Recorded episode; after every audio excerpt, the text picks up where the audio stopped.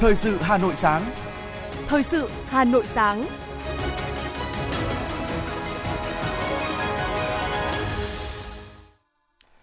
Kính chào quý vị và các bạn. Bây giờ là chương trình thời sự của Đài Phát thanh Truyền hình Hà Nội, phát trực tiếp trên sóng phát thanh tần số FM 90 MHz. Sáng nay, Chủ nhật ngày 21 tháng 8 năm 2022 có những nội dung chính sau đây. 10 nhà khoa học Việt Nam có tên trong bảng xếp hạng thế giới. Hơn 300.000 thí sinh không đăng ký xét tuyển đại học 2022. Một bệnh nhân COVID-19 ở Hà Nội tử vong. Tạm giữ hình sự đối tượng giả danh nhân viên y tế bắt cóc trẻ sơ sinh tại bệnh viện đa khoa huyện Trương Mỹ. Phần tin thế giới có những sự kiện nổi bật sau đây. Vương quốc Anh tiếp tục đối mặt với các cuộc đình công và hàng không Tây Ban Nha cũng phải hủy 14 chuyến bay quốc tế vì đình công.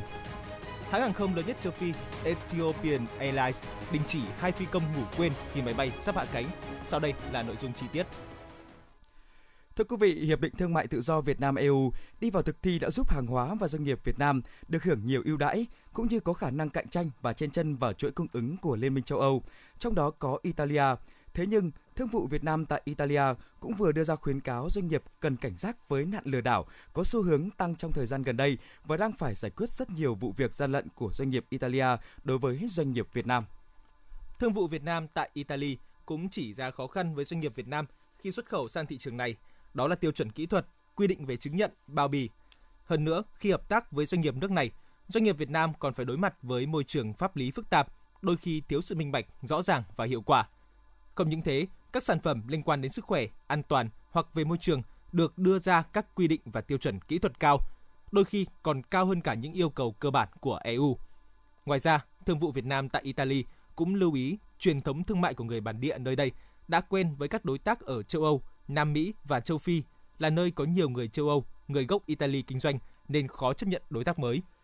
Bộ Giao thông Vận tải vừa có văn bản yêu cầu các cơ quan, đơn vị doanh nghiệp trực thuộc tăng cường công tác quản lý giá, bình ổn giá. Theo đó, Bộ Giao thông Vận tải yêu cầu các cơ quan, đơn vị, doanh nghiệp theo dõi sát diễn biến giá cả thị trường, nắm tình hình cân đối cung cầu hàng hóa, dịch vụ để chủ động tham mưu cấp có thẩm quyền phương án kịp thời nhằm bình ổn thị trường, kiểm tra, kiểm soát việc chấp hành pháp luật về giá, các biện pháp kê khai, niêm yết giá và xử lý nghiêm theo thẩm quyền các trường hợp lợi dụng để tăng giá bất hợp lý.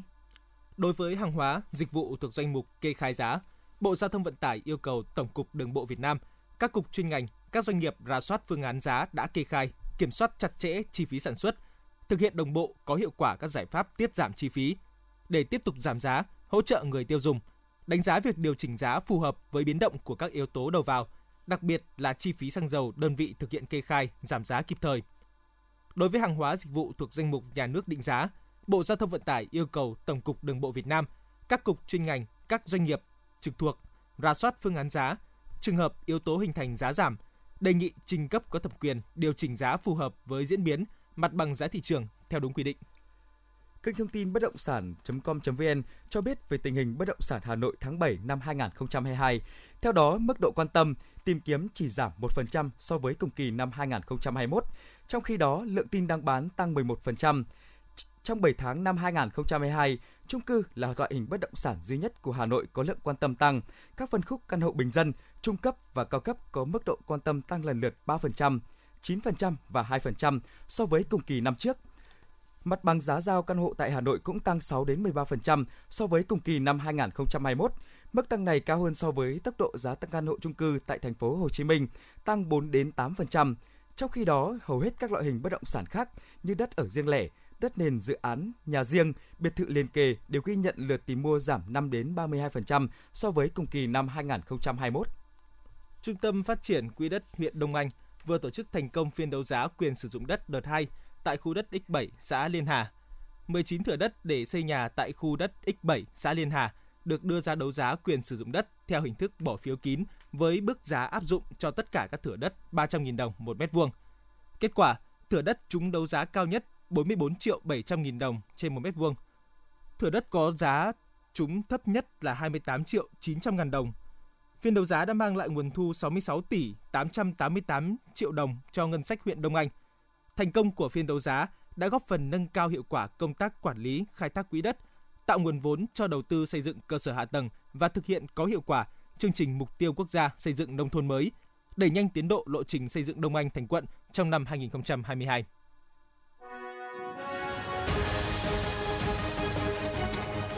Thời sự Hà Nội, nhanh, chính xác, tương tác cao. Thời sự Hà Nội, nhanh, chính xác, tương tác cao.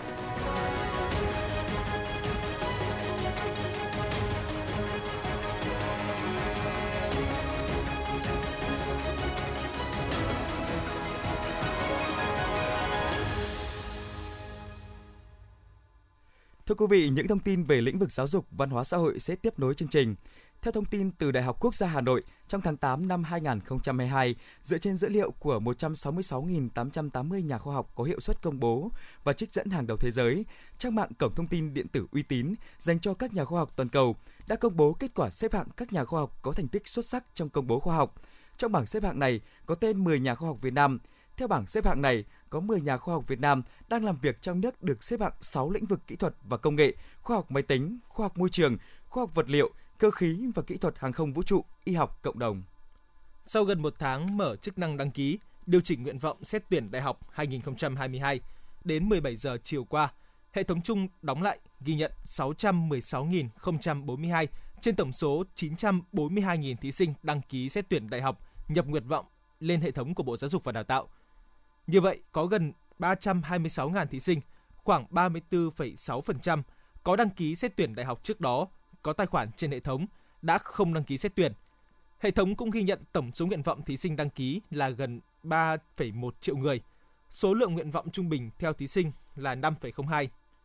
Bộ Giáo dục và Đào tạo quy định, từ ngày 21 tháng 8 đến 17 giờ ngày 28 tháng 8 năm 2022, thí sinh phải xác nhận số lượng, thứ tự nguyện vọng xét tuyển trên hệ thống – đồng thời nộp lệ phí xét tuyển theo số lượng nguyện vọng xét tuyển bằng hình thức trực tuyến. Từ đầu năm 2022 đến nay, du lịch Việt Nam ghi nhận tốc độ phục hồi nhanh chóng đối với thị trường khách trong nước. Nhiều điểm đến thu hút lượng khách kỷ lục cùng mức doanh thu vượt bậc so với cùng kỳ năm 2021. Trong 7 tháng năm 2022, cả nước đã đón và phục vụ trên 71,8 triệu lượt khách nội địa, vượt chỉ tiêu kế hoạch đề ra trong cả năm. Mặc dù chưa đạt như năm muốn, nhưng con số 950.000 lượt khách quốc tế của 7 tháng năm 2022 gấp khoảng 10 lần so với cùng kỳ năm 2021, cũng phần nào cho thấy sự phục hồi rất đáng kể của du lịch Việt Nam. Bên cạnh những tín hiệu vui trong giai đoạn phục hồi du lịch, đặc biệt là mùa cao điểm du lịch hè, câu chuyện dù không mới và chỉ là hiện tượng cá biệt, hiện tượng con sâu bỏ dầu nồi canh vẫn xảy ra ở một số địa phương, điểm đến, đó là hiện tượng ứng xử thiếu văn minh, lịch sự liên quan đến thái độ phục vụ, giá của một số cơ sở cung cấp dịch vụ ẩm thực, cá nhân làm dịch vụ vận tải hoặc hành vi thiếu ý thức của một số du khách. Mùa cao điểm du lịch hè 2022 sắp kết thúc, nhưng kỳ nghỉ dịp lễ Quốc khánh 2 tháng 9 kéo dài 4 ngày tiếp tục được kỳ vọng sẽ đón lượng lớn khách du lịch đến các địa điểm du lịch trong cả nước. Ngoài ra, trong những tháng cuối năm, du lịch Việt Nam nỗ lực tăng cường thu hút khách quốc tế. Bởi vậy, việc ứng xử văn minh, thân thiện trong du lịch rất cần được đơn vị, cá nhân kinh doanh du lịch cung ứng các dịch vụ lữ hành, lưu trú, vận tải, ẩm thực, mua sắm cũng như du khách chung tay tự giác thực hiện để du lịch Việt Nam luôn là điểm đến an toàn, hấp dẫn, thân thiện. Mỗi du khách từ việc ứng xử văn minh, tự trọng và trách nhiệm cũng sẽ góp phần tạo nên chuyến du lịch hoàn hảo cho chính bản thân mình. Thưa quý vị và các bạn, từ năm đầu năm 2022 đến nay, ngành du lịch Hà Nội nói riêng và của cả Việt Nam nói chung đạt mức tăng trưởng ấn tượng. Một trong những yếu tố góp phần làm nên thành tích này là sự liên kết du lịch giữa các địa phương, các vùng trong cả nước. Vâng, liên kết là quy luật tất yếu của nhu cầu phát triển. Quảng bá du lịch thúc đẩy từng thành tố trong hệ sinh thái du lịch phát triển và đem lại nhiều hiệu quả, gồm tận dụng được thị trường khách giữa các địa phương trong vùng để tăng số lượng và doanh thu, tạo ra các sản phẩm du lịch độc đáo từ tiềm năng và sự khác biệt về nhiều mặt nhằm thu hút khách, đặc biệt là khách quốc tế. Ngay sau khi dịch COVID-19 được kiểm soát, Sở Du lịch Hà Nội đã phát động cuộc vận động Người Việt Nam đi du lịch Việt Nam và triển khai chương trình kích cầu du lịch nội địa, du lịch Việt Nam an toàn hấp dẫn. Rất nhiều hoạt động kích cầu sản phẩm tour tuyến mới đã được tung ra thị trường để phục vụ nhu cầu đa dạng của du khách. Tận dụng lợi thế là thành phố di sản, Hà Nội đã đưa ra nhiều sản phẩm du lịch kích cầu mới, trong đó chú trọng việc khai thác các giá trị văn hóa Thăng Long Hà Nội và kết nối với các sản phẩm khác để tạo ra sản phẩm độc đáo. Tiêu biểu như các sản phẩm, chương trình tham quan nhà tù hỏa lò về đêm, giải mã Hoàng Thành Thăng Long và kết nối di sản này với Tràng An Bái Đính tỉnh Ninh Bình bằng tour đêm trước rời đô. Bà Hoàng Thúy Hạnh, Ban Quản lý Di tích nhà tù Hỏa Lò cho biết.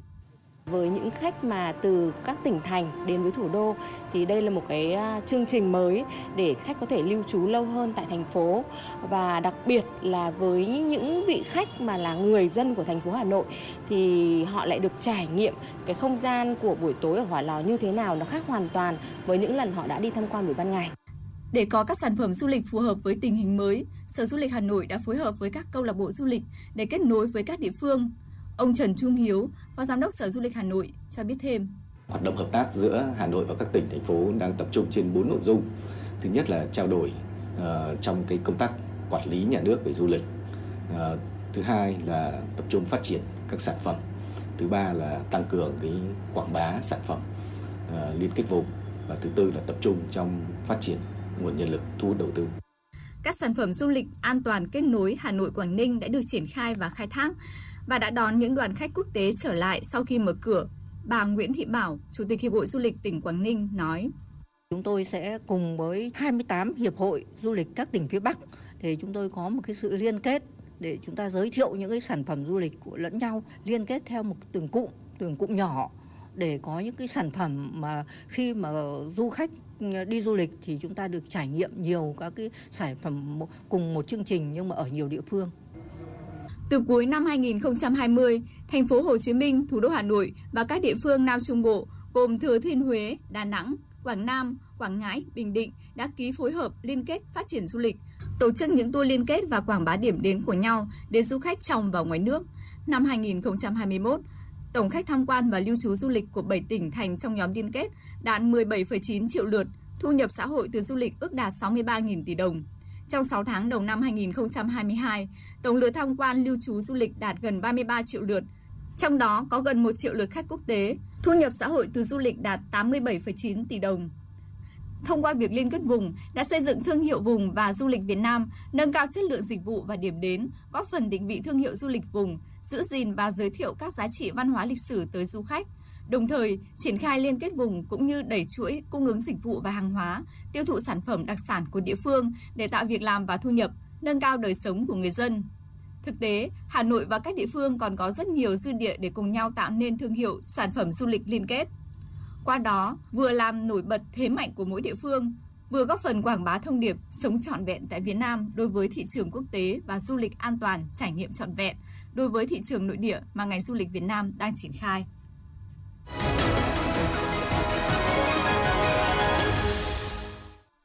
Mời quý vị và các bạn lắng nghe tiếp theo phần tin. Theo thông tin từ Bộ Y tế vào chiều tối qua, trong 24 giờ qua, cả nước ghi nhận 2.704 ca COVID-19 mới, số mắc giảm 279 trường hợp so với hôm qua, nhưng số ca nặng lại tăng tới 27 bệnh nhân, lên 113 ca phải thở oxy. Đáng chú ý, hôm qua phải ghi nhận một ca tử vong do COVID-19 tại Hà Nội.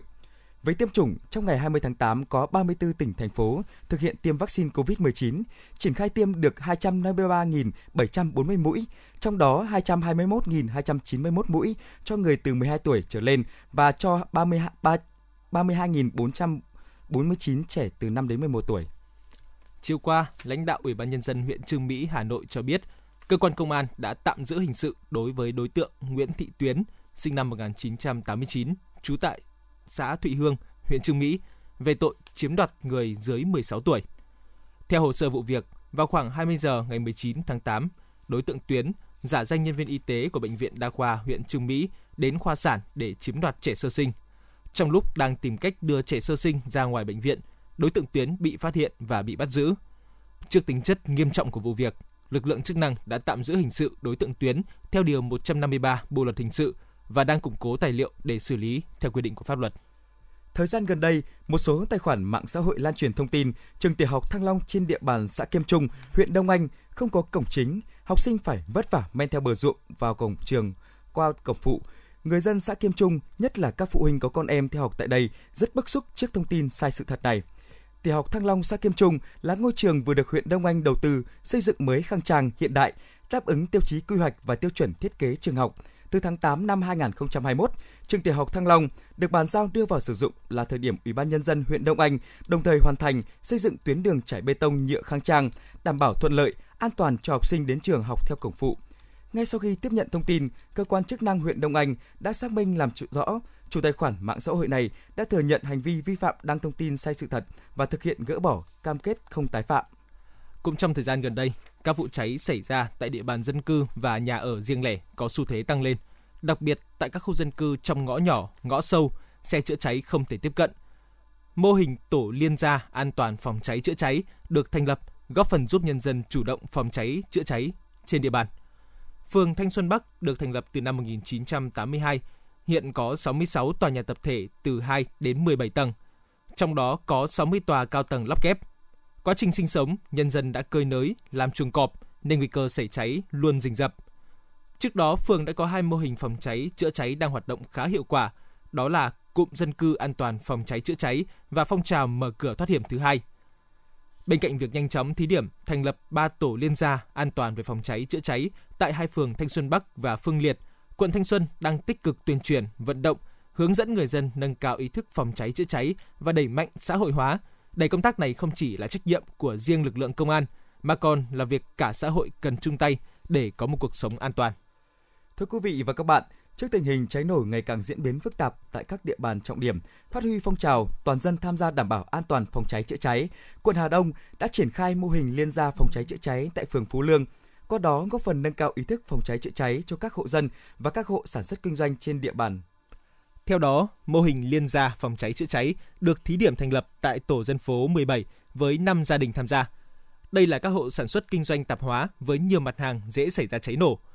Theo quy chế hoạt động, tổ liên gia phòng cháy chữa cháy này sẽ tuyên truyền, vận động các thành viên hộ gia đình thuộc tổ tự giác chấp hành các quy định pháp luật về phòng cháy chữa cháy và cứu hộ cứu nạn, cũng như thực hiện các điều kiện an toàn phòng cháy chữa cháy, cứu hộ cứu nạn cũng như trang bị các thiết bị phòng cháy chữa cháy và hỗ trợ nhau khi có tình huống cháy xảy ra.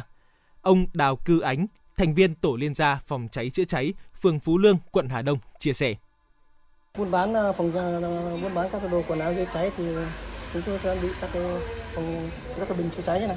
nếu xảy ra thì cháy tôi báo hiệu các này xong ra ngoài hô tất cả các à, anh em mà xóm cấp kêu và gọi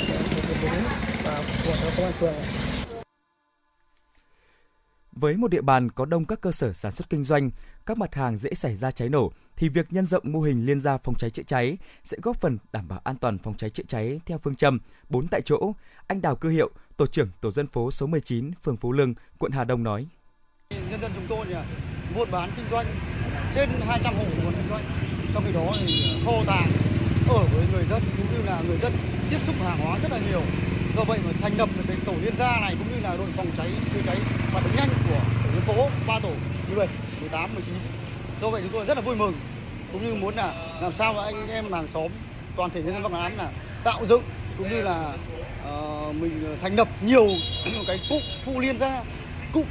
phản ứng nhanh để làm sao phục vụ đáp ứng kịp thời mà dẫn đến trường hợp nó xảy cháy nổ không may.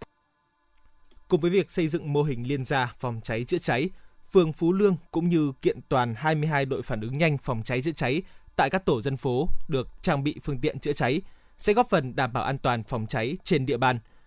Thực tế với những vụ cháy mới phát sinh, việc phát hiện sớm, xử lý nhanh, việc dập tắt đám cháy sẽ dễ dàng hơn khi để cháy lớn xảy ra.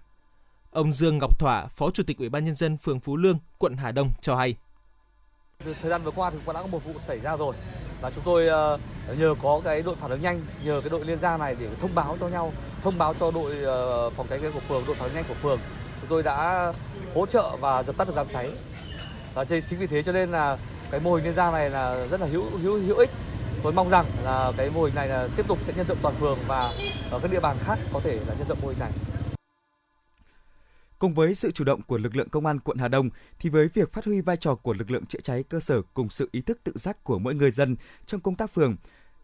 sẽ góp phần đảm bảo duy trì an toàn phòng cháy chữa cháy tại các khu dân cư. Trung tá Vũ Hồng Linh, Phó trưởng Công an quận Hà Đông cho biết À, chúng tôi đã à, xây dựng ờ, mô hình khu dân cư an toàn phòng cháy chữa cháy và cứu nạn cứu hộ à, đến giai đoạn 2 đã triển khai được à,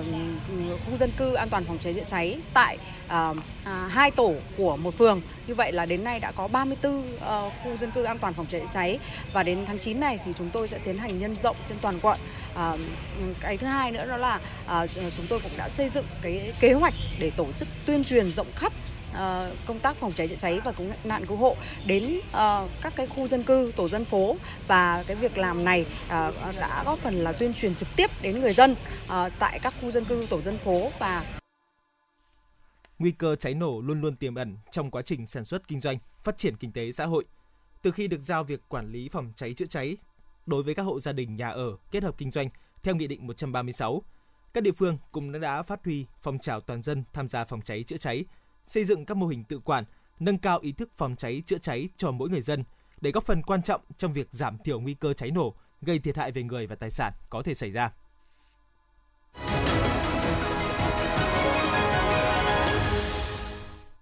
Quý vị và các bạn đang nghe chương trình thời sự của Đài Phát thanh Truyền hình Hà Nội. Chương trình đã được phát trực tiếp trên kênh phát thanh tần số 90 MHz. Phần tin thế giới sẽ tiếp nối chương trình. Tập trung vào chiến lược tiếp cận toàn diện để quảng bá, phục hồi và phát triển du lịch với thông điệp thể hiện qua tên gọi của chủ đề chính là du lịch tái tạo. Hội nghị Bộ trưởng Du lịch lần thứ 11, Diễn đàn Hợp tác Kinh tế Châu Á Thái Bình Dương IPEC đã diễn ra tại thủ đô Bangkok, Thái Lan với sự tham gia của trên 300 đại biểu đến từ 21 nền kinh tế thành viên IPEC, trong đó có Việt Nam – các thành viên APEC chia sẻ những chiến lược trọng tâm có thể áp dụng thúc đẩy phục hồi ngành du lịch lữ hành sau đại dịch COVID-19, cũng như vai trò của du lịch trong việc nâng cao và phúc lợi đối với đời sống của người dân, các nền kinh tế APEC, du lịch tái tạo và tương lai của du lịch APEC.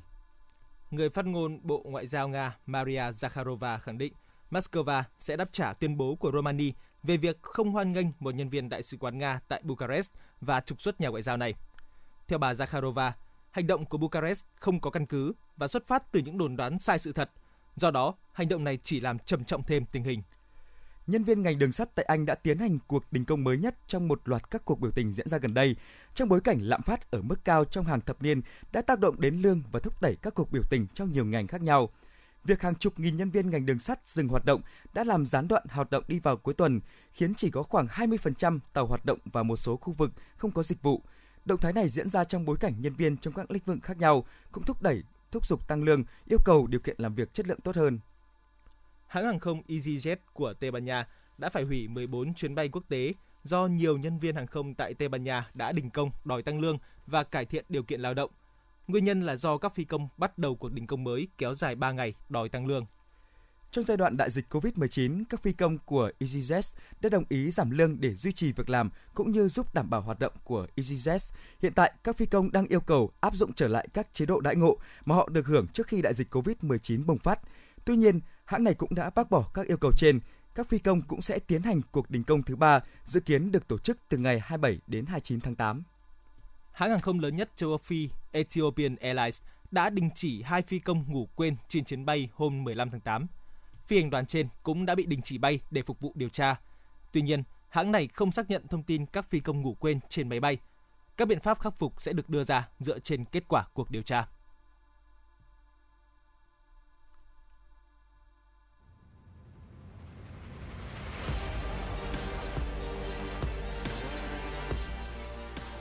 Bản tin thể thao Bản tin thể thao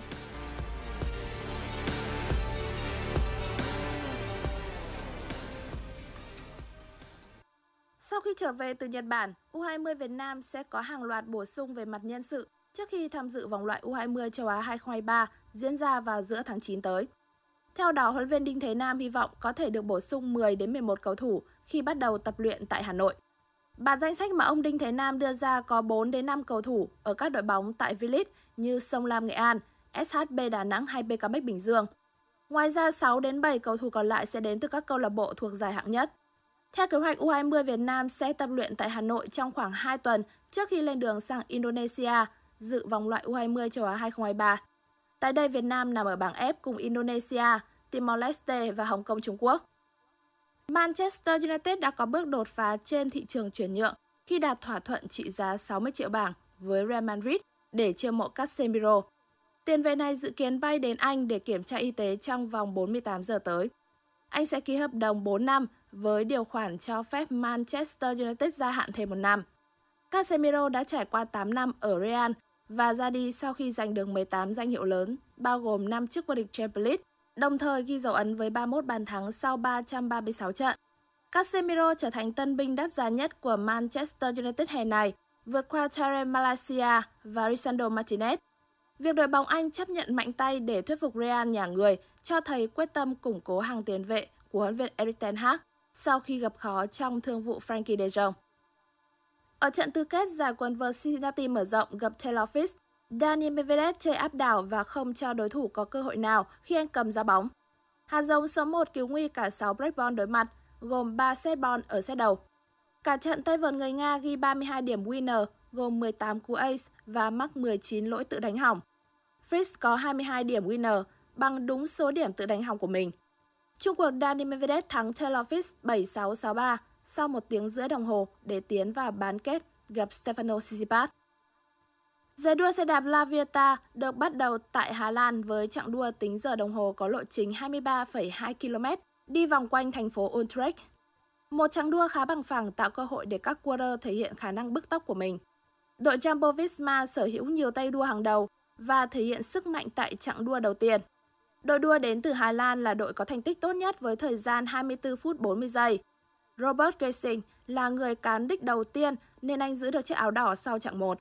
Xe thứ hai và thứ ba là đội Ineos Grenadier và Quickstep với lần lượt là 13 và 14 giây chậm hơn. Bản tin dự báo mưa lớn thành phố Hà Nội do ảnh hưởng của rãnh thấp áp thấp có trục qua Bắc Bộ kết hợp với hội tụ gió trên cao nên từ đêm qua đến hết hôm nay 21 tháng 8, thành phố Hà Nội có mưa vừa, mưa to, có nơi mưa rất to và rông. Trong mưa rông có khả năng xảy ra lốc, xét và gió giật mạnh, nguy cơ cao xảy ra ngập úng tại các khu đô thị, vùng trũng thấp ven sông, cảnh báo cấp độ rủi ro thiên tai do lốc, xét và mưa lớn cấp độ 1. Quý vị và các bạn vừa nghe chương trình thời sự của Đài Phát thanh Truyền hình Hà Nội. Chỉ đạo nội dung Nguyễn Kim Khiêm, chỉ đạo sản xuất Nguyễn Tiến Dũng, tổ chức sản xuất Trà My. Chương trình do biên tập viên Thủy Chi, phát thanh viên Ngọc Bách, Tuấn Ngọc cùng kỹ thuật viên Quang Ngọc thực hiện. Xin chào và hẹn gặp lại trong chương trình thời sự 11 giờ trưa nay.